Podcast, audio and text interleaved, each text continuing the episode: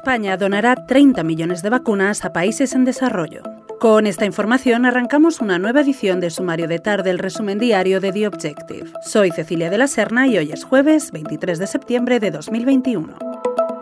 Esta donación la ha anunciado el presidente Pedro Sánchez en Nueva York en la Asamblea General de Naciones Unidas. En lugar de los 22,5 millones a los que nos habíamos comprometido, donaremos 30 millones y esa cifra seguirá aumentando en la medida de nuestras posibilidades, ha dicho Sánchez en el foro multilateral. La mitad irá para América Latina y el Caribe y la otra mitad para África subsahariana y a los países de la vecindad sur de la Unión Europea.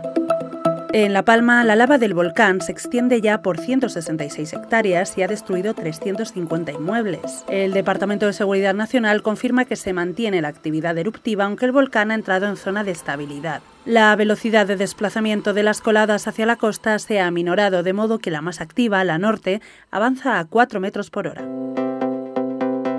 En el capítulo cultural, Juan Diego Boto ha ganado este jueves el Premio Nacional de Teatro 2021. Este galardón lo concede anualmente el Ministerio de Cultura y Deporte y está dotado con 30.000 euros. El jurado se ha decantado por el actor argentino por su profundo y permanente compromiso con la escena como vehículo de transmisión de realidades políticas y sociales incómodas, y su capacidad de hacerlas llegar al gran público a través de un lenguaje claro y sencillo pero cargado de poesía.